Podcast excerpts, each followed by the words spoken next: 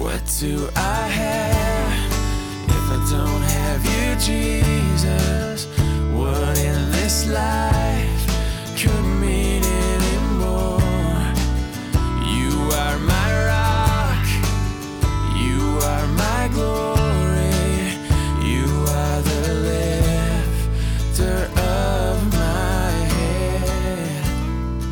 Hi, and welcome to the Rocks Podcast.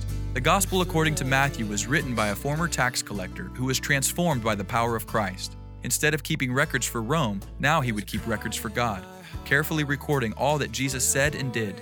Matthew references more than 60 Old Testament prophecies, proving Jesus is indeed the promised Messiah. Jesus really is who he claimed to be, our Savior and soon returning King. Now let's join Pastor Ross with our verse by verse study through the Gospel of Matthew. Matthew chapter 5, we will be picking up in the middle of that chapter. Let's ask the Lord for his blessing. Now, Father, these strong, strong words from the lips of the Son of God, Jesus our Lord, we want to be all ears, Lord. We want to have ears that can truly hear what your Spirit is saying. These are life changing words. These are words that we all struggle with, God. They're intense, uh, they're jaw dropping, they're very shocking, God. Coming from Jesus, meek and mild, so called, but God, wow. Let your word go straight down deep into our heart of hearts where you could do some transforming, some comforting, some instruction, and some changing. Transform us, God. Make us more like you. In Christ's name, amen. On our little bike trip last summer, this summer as well, uh, we were in Santa Monica, the land of cool cars. And so there was one parked out in front of our coffee shop one morning and I was marveling uh, because it was so beautiful. I've got a, a picture uh, of it on the road. Now, we didn't take that picture, obviously, uh, but you know, right away, Spencer, who knows a little bit about everything, you know, he's like a McLaren 720S. Zero to 60 under three seconds. And I was like, wow, that is fast. I was imagining zero to 60 under three seconds, you know, what that would feel like. Wow, very fast indeed. And now, a short time later, I came across an article about the space shuttle. And here's a nice picture. That's 7.8 million pounds of thrust lifting that vehicle so that in 45 seconds it will break the sound barrier of 767 miles per hour, reaching 17,500 miles per hour to obtain orbit. That's fast. The McLaren, that's a joke. and isn't that how it goes? It's kind of helpful to kind of get our perspective on things by comparing and contrasting. I've got another example a, a hot iron. All right. You look at that steam, that steam alone will cause second and third degrees. It is so hot. You know what I'm saying. But you know, you want to talk hot? I'll show you hot.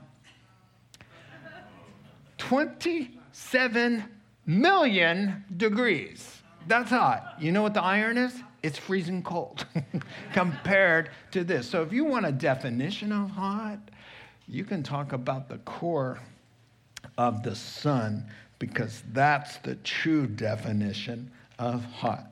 Now, thank you for that. Now, uh, some of you may have figured out where this is going. Uh, the Bible uses this kind of thinking, this kind of contrasting, to help us understand our sinful condition and our desperate need of a Savior because we think that we are good enough. So he has to help us not compare down like the McLaren to a Volkswagen bug.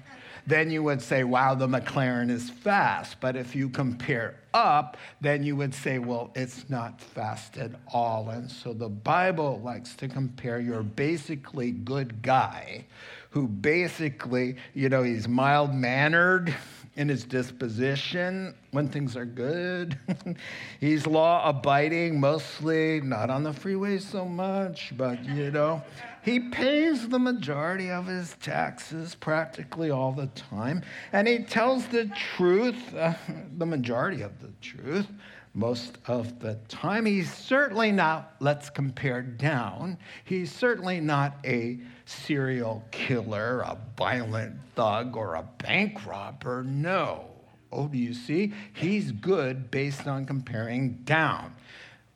God says, let's compare up to the God man who is good, God is good, poured into a human body, who's the incarnation of perfect purity, perfect love, perfect grace, perfect holiness in a man, the God man, Christ Jesus. And when you know that Christ was like us, made like us in every way, except for sin, he never sinned according to the Bible, that every thought, word, and deed 24 7 was perfect goodness.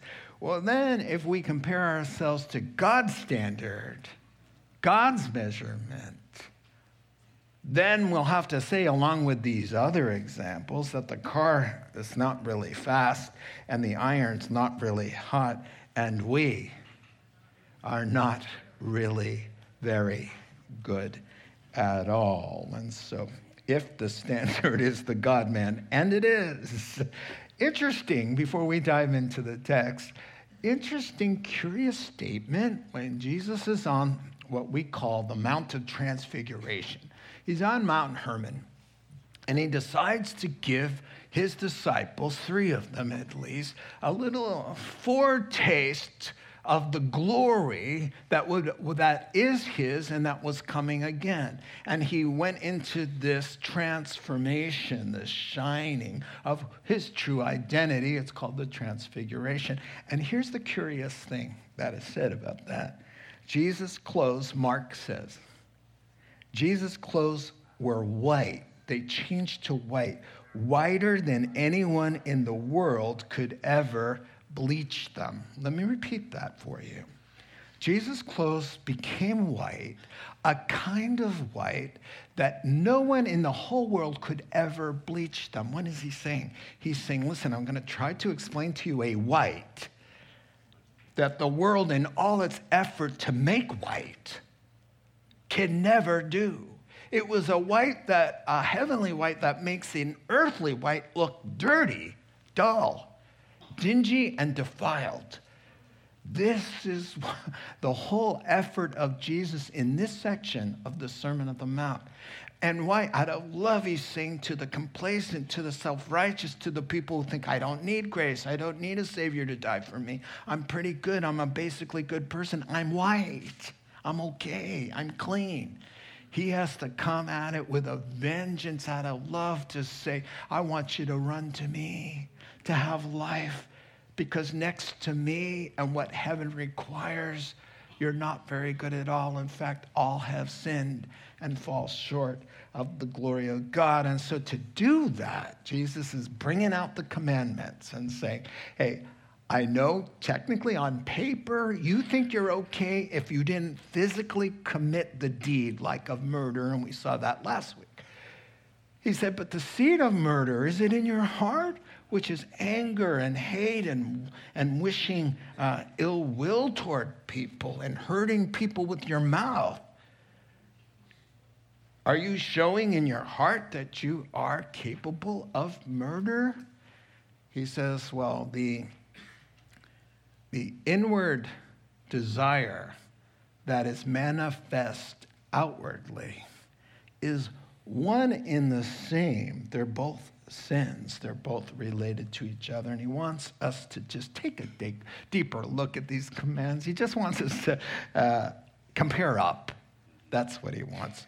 So, are you ready for this? Because he, he out of love, he's going to say, This is an important commandment. And everybody thinks, Well, technically, check. And he says, I want you to think a little bit deeper. So here we go to some very, shall I say, infamous words. The text reads this way You've heard it said, don't commit adultery, thou shalt not commit adultery. But I tell you that if anyone looks at a woman with lustful intent, he's already committed adultery with her in the privacy of his own heart if your right eye, your strong eye, causes you to sin, gouge it out, man, throw it away. It's better for you to lose one part of your body than for your whole body to be thrown into hell. And if it's your right hand that's causing you to sin, cut it off, man. Throw it away. It's better for you to lose one part of your body than for your whole body to go into hell.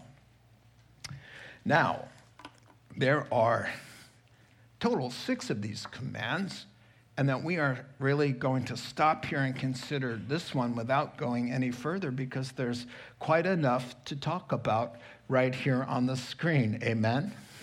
So we'll park here.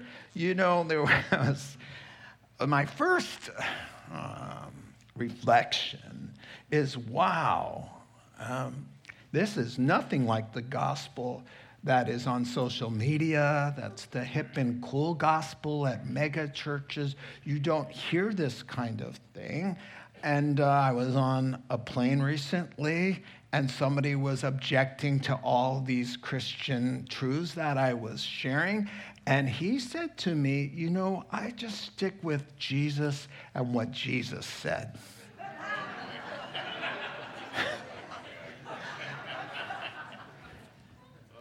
They don't know what Jesus said.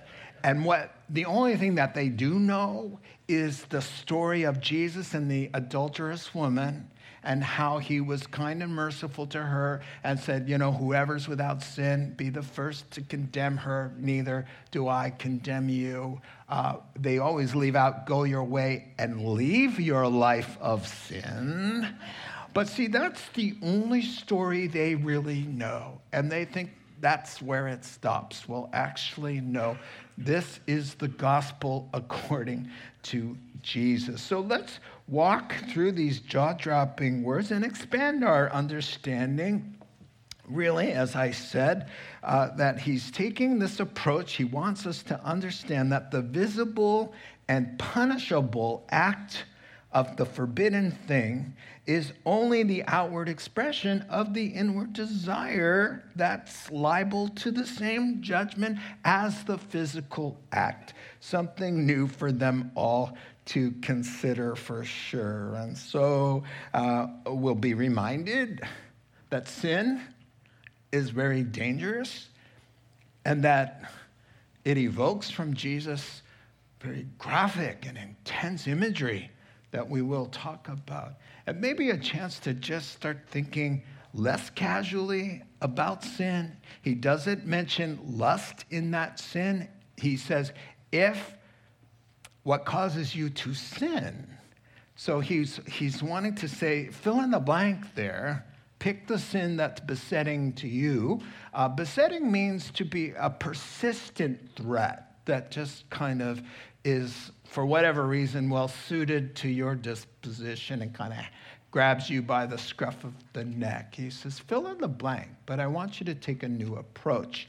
Uh, one of zero tolerance because uh, there's a lot at stake. And Jesus says, hell or heaven is at stake in some of these concerns. And then I want to close out with a story. Maybe you've heard it of a young man who uh, got caught up in the trap of adultery and it went viral. And so I want to tell his story and kind of pause along the way and, and kind of glean for insights of how to stay ourselves, vulnerable as we all are in a world that has made sensuality a god. And I don't need to tell you how permeated this entire world from social media to your phone to billboards to you can't even go buy a tire today without being defiled in some way. And so I'm telling you the truth. I mean, it comes at you from every angle. And so that's good that we just kind of hang out here, uh, washed in the blood of Jesus, and so grateful for, for Communion Sunday to have fallen, uh, coincidentally, in quotes, on a day when we most want to partake. Amen. And so we're ready to dive in now for sure. I want to close with that story and then we'll take communion. Let's dive in here now. So, when he says, You've heard that it was said, he's saying, We've been reciting the commands, this one, the seventh commandment uh, for 1,500 years. So we all, we, we all know what the commandment says. That's what he's saying there. And he's quoting Exodus 20, verse 14 from the Old Testament Thou shalt not commit adultery. We get it. And then maybe the crowd is saying, oh, oh, we know where this is going, right? Because he just said, You've heard it said, Thou shalt not murder in the previous verses. But then he talks about how the seed of murder, of hate, is really uh, a breach of the spirit of the command, therefore liable to judgment. And so now they're putting together a pattern and they're like, okay, you, have heard it said, you know, hey, uh, thou shalt not commit adultery. And then everybody who's never technically committed adultery says, phew, which is most people. Phew, check that box. And he goes, hold on. Before you check the box off, let me put it to you this way because included in any command is not just the prohibition against the behavior. Included in the command is the prohibition against the evil desire that leads to the evil physical act. And so, no, Mr. and Mrs., I'm basically a good person. Uh, and no to the person who says, technically, I have not cheated on my spouse. Have you? Really? Not ever cheated. How sad. How sad to live 40 or 50 years not committing adultery outwardly, but every day committing adultery in the privacy of one's heart. And you do know that the secrets of our lives will be exposed on that day. In our case, they're covered over, yet we will uh, either be rewarded or, or lack of reward over them. But yeah, the secrets of the heart are fair game to the one who knows the secret of the hearts, who made the secret of the hearts. He says, What's going on here and here is fair game for judgment. And so that's a new way of thinking. They're all, you know, the Pharisees were all about making life, and this is why you call them hypocrites, because the word means to wear a mask. Making life and putting all your efforts into how people perceive you. That's the important thing, is to be technically on paper clean. And he says that it, integrity is what you are when no one's looking in the dark in your mind and in your heart. And that's why we all need Jesus and we all run to the cross. Nothing in all creation is hidden from God's sight, everything is uncovered and laid bare before the eyes of Him to whom we must give an account. And so that's how God will judge, not on paper, not outwardly, but He will look inside of our hearts. And so, and why? Out of love, you know, he wants people to be terrified by this and to run to him. I mean, if, if you're a dad, you're a mom, and your kid wants to go out and run into the freeway or play by some uh, rattlesnake's hole there, are you going to be excited and, and, and say absolutely 100% no and talk in these kinds of terms? Whenever you hear Jesus speaking, harshly. It's out of this love to come to me, to be safe, not to kill your joy, but to complete your joy, that your joy may be full, he says. And so he says to look at a woman with lust. Let's talk about what he means.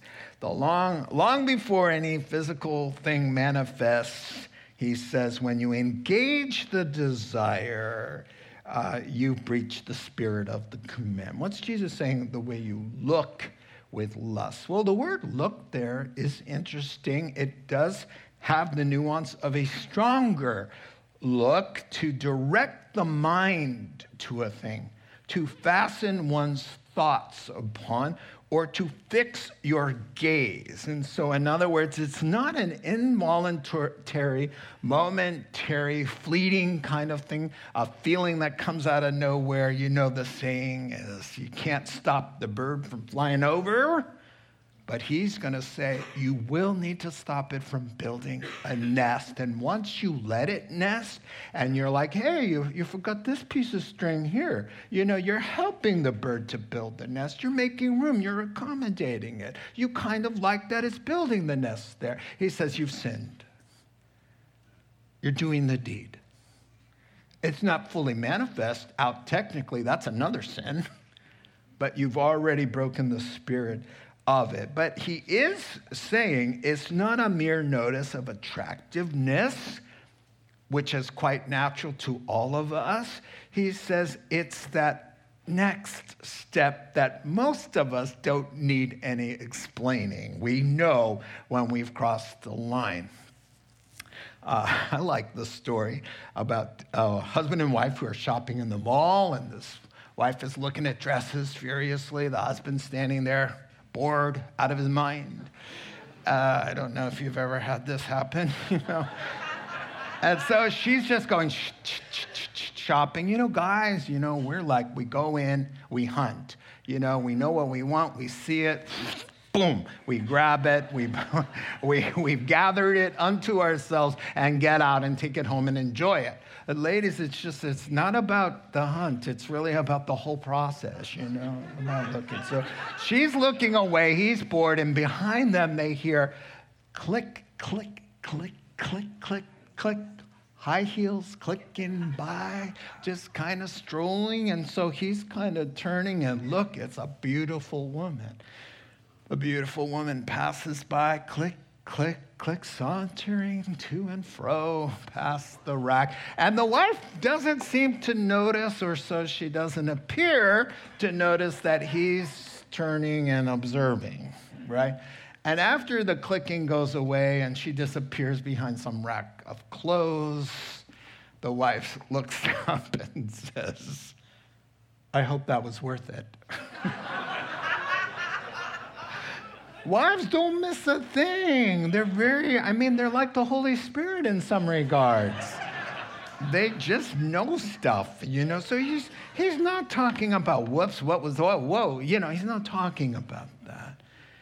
He's talking about something that grab, grab, grips onto you and you grip onto it too. You accommodate, you indulge it, you nurture it with the intention to go after, to put it into drive, and to move forward with what God specifically forbids. Instead of casting it aside or executing it, as the New Testament says, oh, you welcome it. And you're going to play this passive aggressive thing or just kind of let it happen. He says, no, no, no. Now, to look with lust the word for lust is epithumio, and it's a combination of two Greek words. It's a combination of fierce and to latch on. So now, when Jesus puts the word to look with fixing your gaze upon that which you fiercely latch onto, now we're talking. Now we understand what he's talking about. To objectify another human being and put them on the level that their sole worth is to gratify your sinful desires. He calls that adultery. of the heart. And um, this is what we're talking about. Now, I hear some people say, and some men in this regard say, it's not a sin to be tempted. True. But let's define what being tempted is. Being tempted is actually not the desire, the evil desire that you're entertaining, that's a sin. Temptation is the enticement to do the thing. Do you see? So some guys are like, well, it's not a sin to be tempted. So they play around with the evil desire, let it hang out there, nurture it. Well, as long, I'm okay as long as they don't actually do it. No. That thing in you, that evil desire, that intention that you're going with, that you're nurturing, is itself um, a, a sin. And so, zero tolerance for wrong desire. Listen, this is easy. Desire embraced is a sin committed. We have to be careful about this. And so, um, adultery is the sin named there. Now, some of uh, people who want to justify themselves is like, well, I've never done this with somebody who's married, or I'm not married, or she's not married, and we're both not married, so we haven't committed the sin of adultery. Oh, hold on. The word on uh, adultery is an umbrella word to the Jews. To the Jews, they know what Jesus means. He means sexual immorality, specifically adultery, that involves the breaking of marriage bonds. But they know in their Jewish thinking that any sexual sin is first adultery to God because they've been betrothed to the Father, Jehovah, Yahweh. And so he often says, You adulterous people when they breach covenant with him. And so the, the understanding is that when I sin, that I, it is first adultery to God. And then it is, in a way, sexual immorality. And the word, the ugly word in King James, is fornication, from where we get the word, well, the Greek word is porne, porneia, where we get the uglier word pornography comes from the word sexual immorality. Now, this is the word that's meant there. And what does it describe is any sexual relation that occurs outside of God's design. And here's God's design, and Jesus is the one who said this in Matthew chapter 19. He says, The Creator made a man and he made a woman. He says this. And then he says, for, the, for that purpose, because he made them men and women, he joined them together that the two shall become one. And this is God's design for sexual intimacy. Any sexual relations outside of God's design, whether, however it is, two people living together, they're not married, they're saying they're engaged, and all of that God just says if you are engaging in a relationship outside of marriage in its plethora of forms, that is considered sexual immorality. We can call it fornication. You could call it porneia. You can call it adultery. You're saying the same thing. You have sinned sexually. And so this is what he's saying. And notice now these infamous words as we move forward in the text.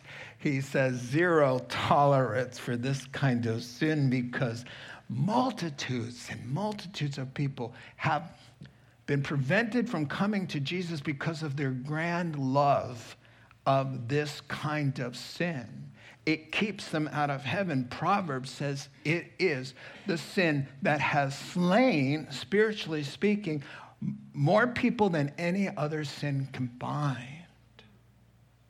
Paul the Apostle says it's the worst kind of sin, sexual sin.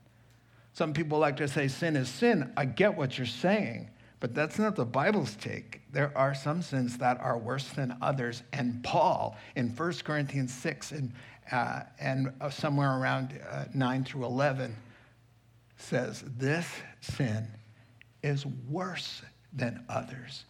This is God's word speaking. So notice uh, before we dive into what exactly it's saying here, he's saying, here's what I want you to do. I want you guys to go sit in a circle, get a book that talks all about sex and all your problems, and everybody take turns talking about your sexual problems, and then close in prayer. I don't see that in between one of the verses. Now, I think it's good for guys to get together, pray for each other, and talk about their problems.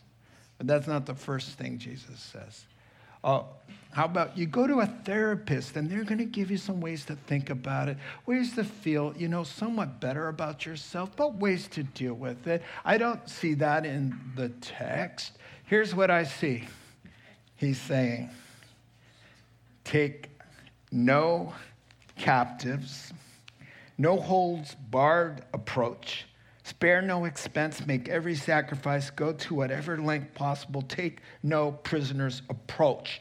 This is serious. Do what you must do. And so when someone will come to me and say, the problem is in my office, I say, well, change positions in the company. Oh, uh, you don't know how, how that. Change positions in the company. Get a transfer. Oh, that would be so extreme. Taking a meat cleaver and cutting off your hand. How about gouging out your eye? Which is more extreme? I'd rather go get a new job. oh, the problem is my phone. What if you got a dumb phone instead of a smartphone? That's not so smart after all. The problem is uh, every time I go to the gym, cancel the gym membership.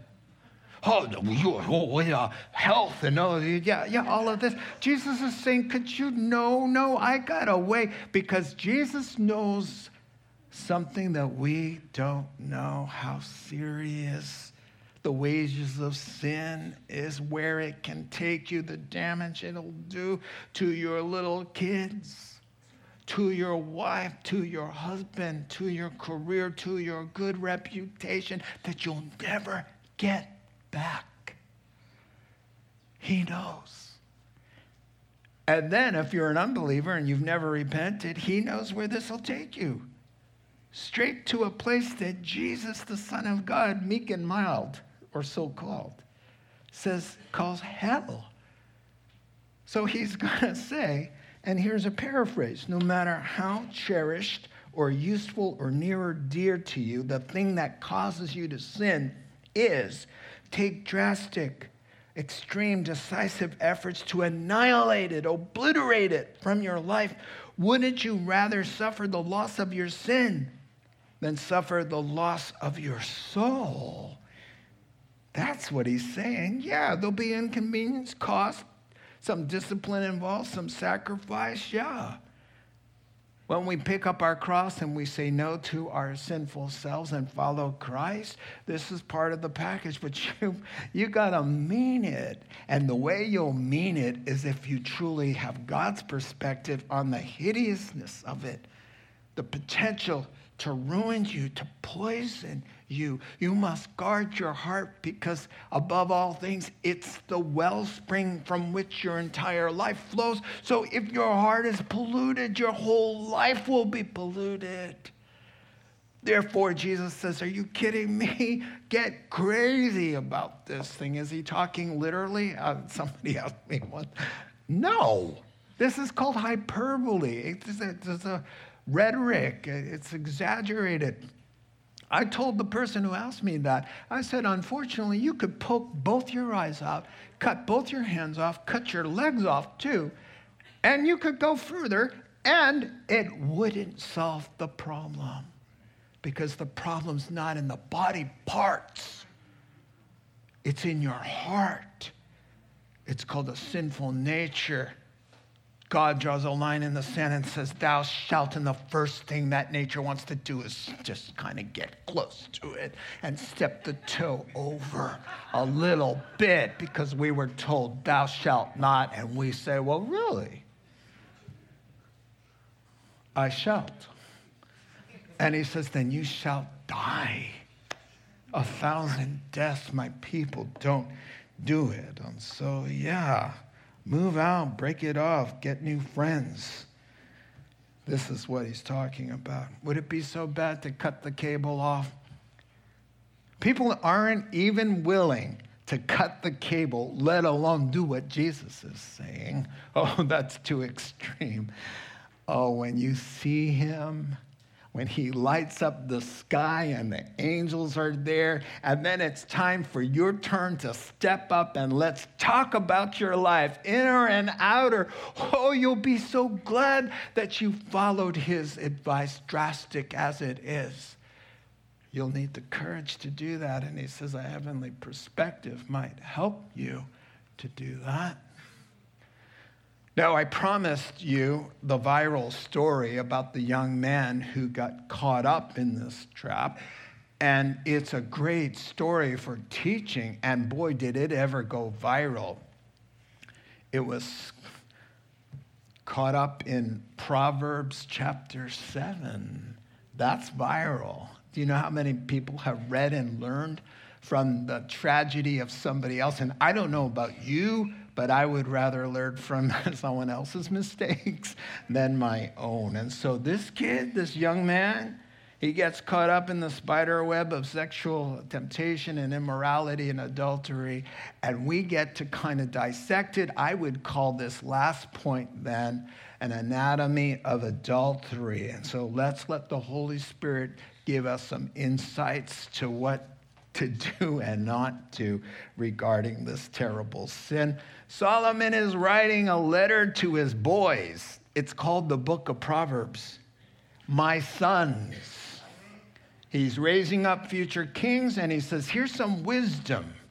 What is it? 31 chapters of wisdom. And chapter 7 goes to looking out for the sin of adultery. So he tells his boys a story he says there, starting in verse 6. I've condensed it a little. It's on the screen for you just for time. At the window of my house in the palace there in Jerusalem, I looked down through the lattice. I saw among the simple minded, it means foolish. I noticed among the young men, some young man who stood out, he has no sense. He was going down the street near her corner walking along in the direction of her house at twilight, no less, as the day's fading, as the dark of night sets in. Now, you know, we don't need to just be talking about adultery because the same kinds of allurements to sin happen in so many different ways. And so that's why I really like going through this story. Let's start with the trap is set. The trap is set. And who is setting the trap? Well, among others, it's his own hand. Oh, what a sting. We've met the enemy, and it turns out to be us. You know, he's complicit in his own desire. Dude, what are you doing walking in her direction? Somehow he knows where she lives. Oh, they met at the gym or they bumped into each other at Costco and there was a little flirtation, or, you know, or a friend of a friend, but he knows, and she said something. She gave a little hint.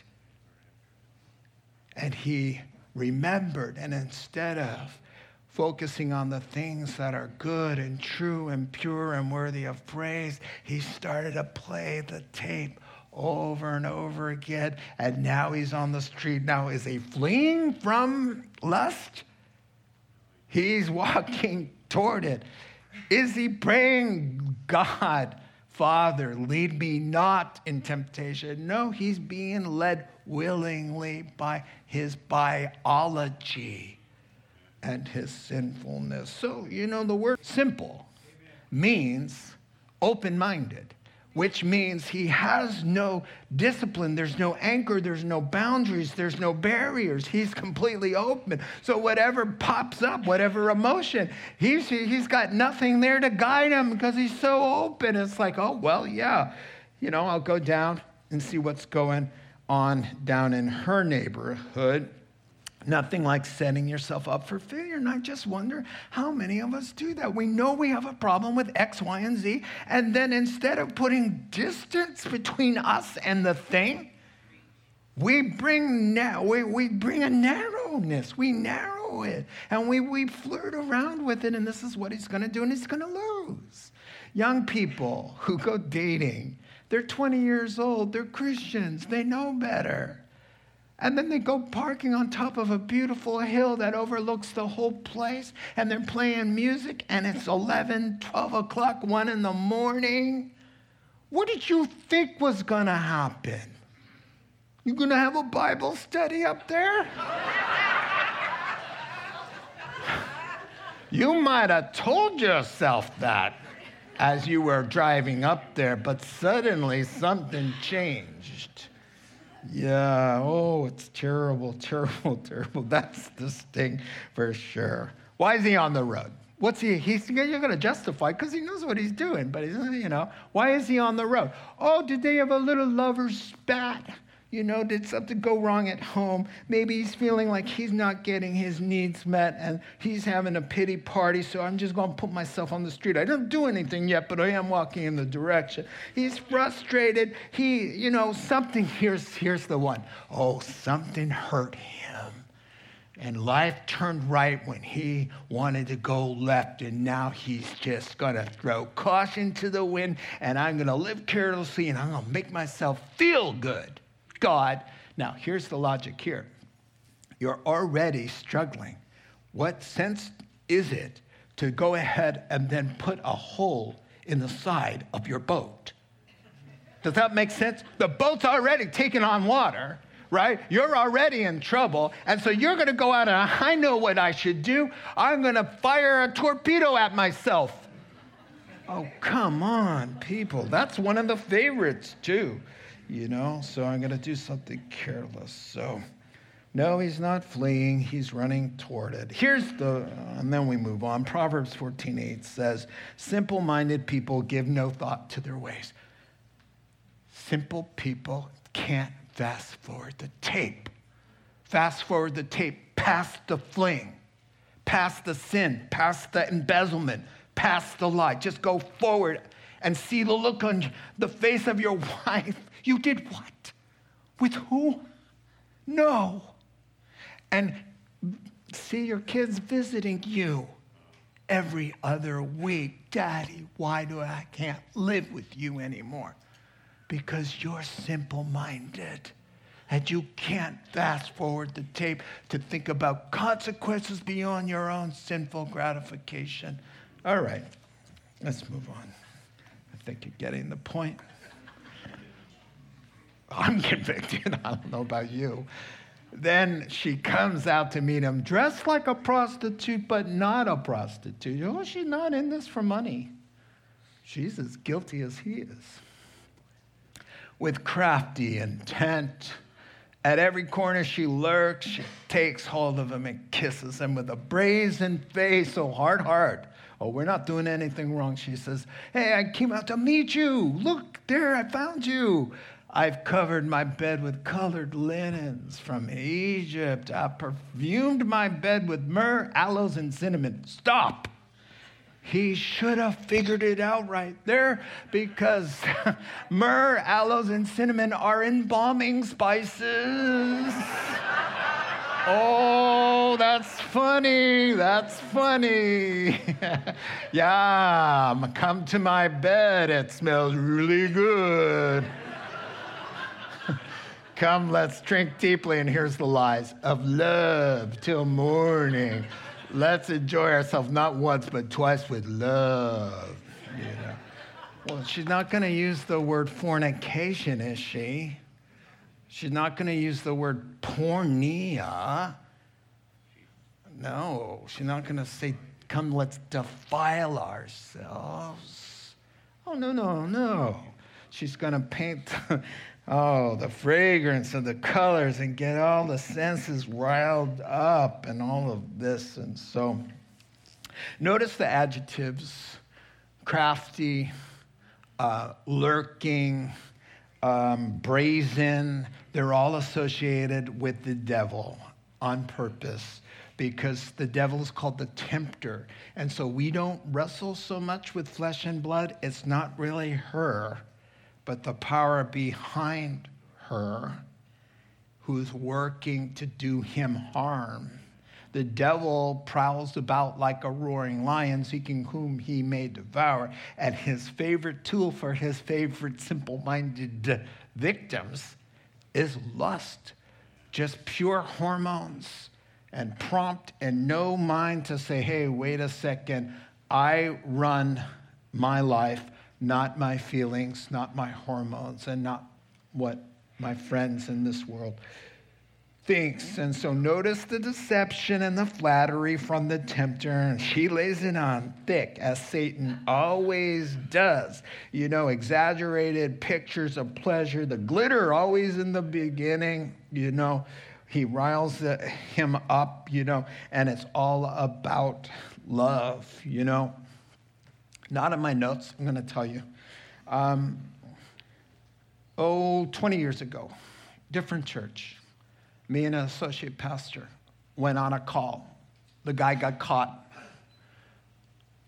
in an adulterous affair. Three little babies. The wife called and said, You better come over. I came over with my associate. I have never been to a more terrorized situation in my life. My heart, when I t- think about it, I still, it's upsetting. That woman was out of her mind with grief.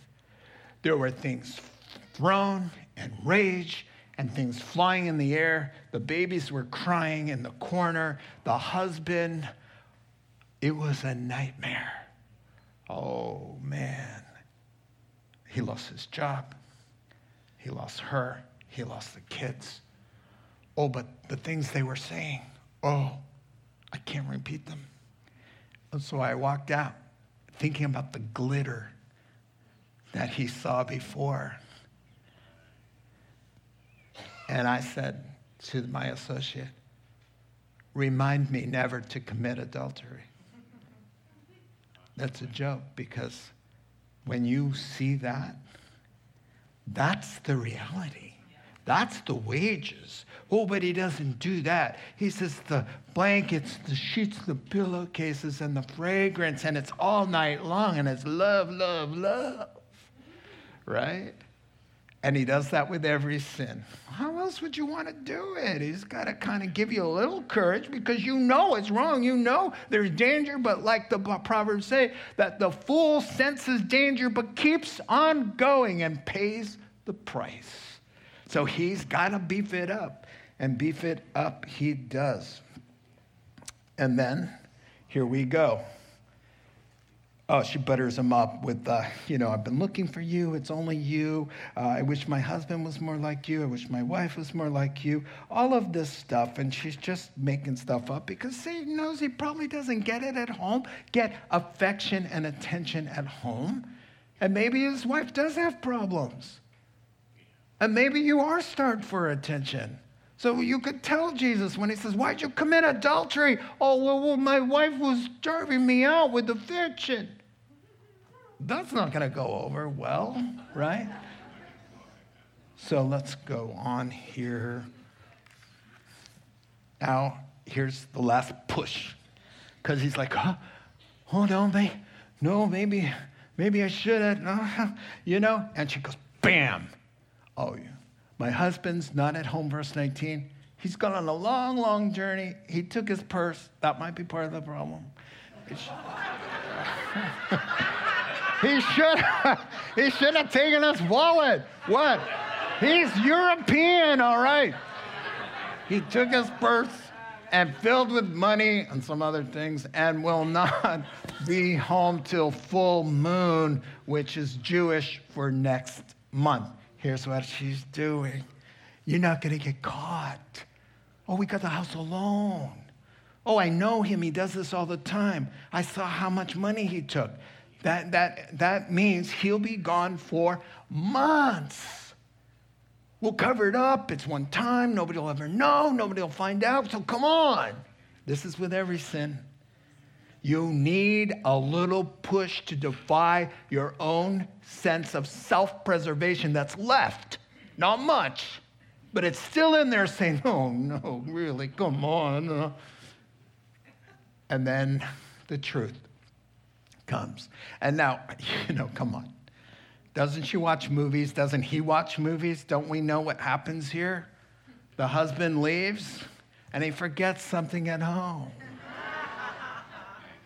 His sunglasses, his purse. but no, he remembered his purse. And you know what's inside the purse? He carries a weapon.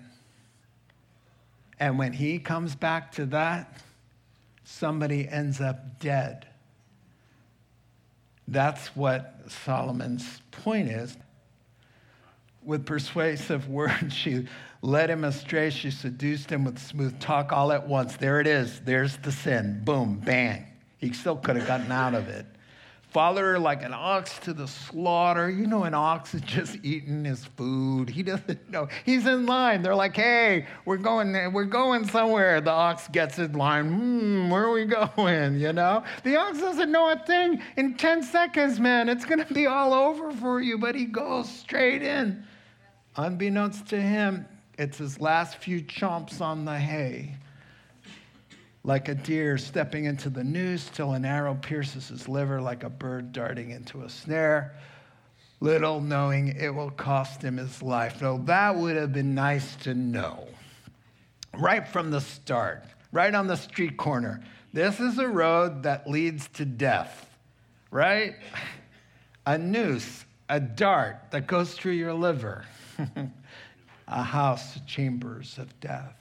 And that's what it is. There's always the wages of death, he says. And so that's uh, giving some cause to our scenario here the wages of death, and, and death it is. Now, in that culture, you know, and she's got him now, blackmail him. Oh, she's got him. If anybody finds out, he will be killed it's capital offense.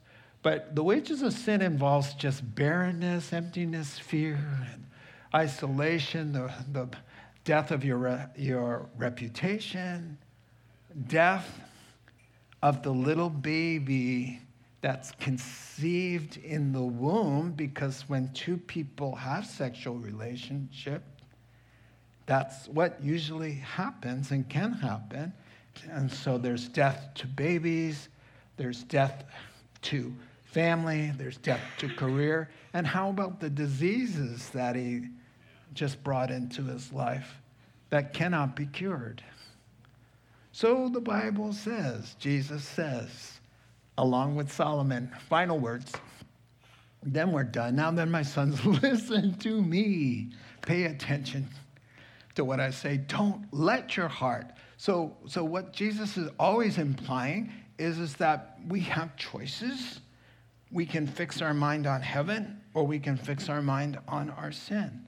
The Bible says, don't think about the ways to gratify your sinful nature. Don't let your heart turn to that way, the stray. Multitudes are the victims she's brought down. Her slain are a mighty throng. Her house is a highway to the grave, leading down to the chambers of death. This is why our Savior, with a heart of love, says, You must starve your sin, you must annihilate it. And the only way to do this is not called just cutting things out, it's cutting and filling always. For example, when he says, Hey, stop getting drunk, but be filled with the Spirit, right? So it's cut this, get rid of that, chop, chop, right?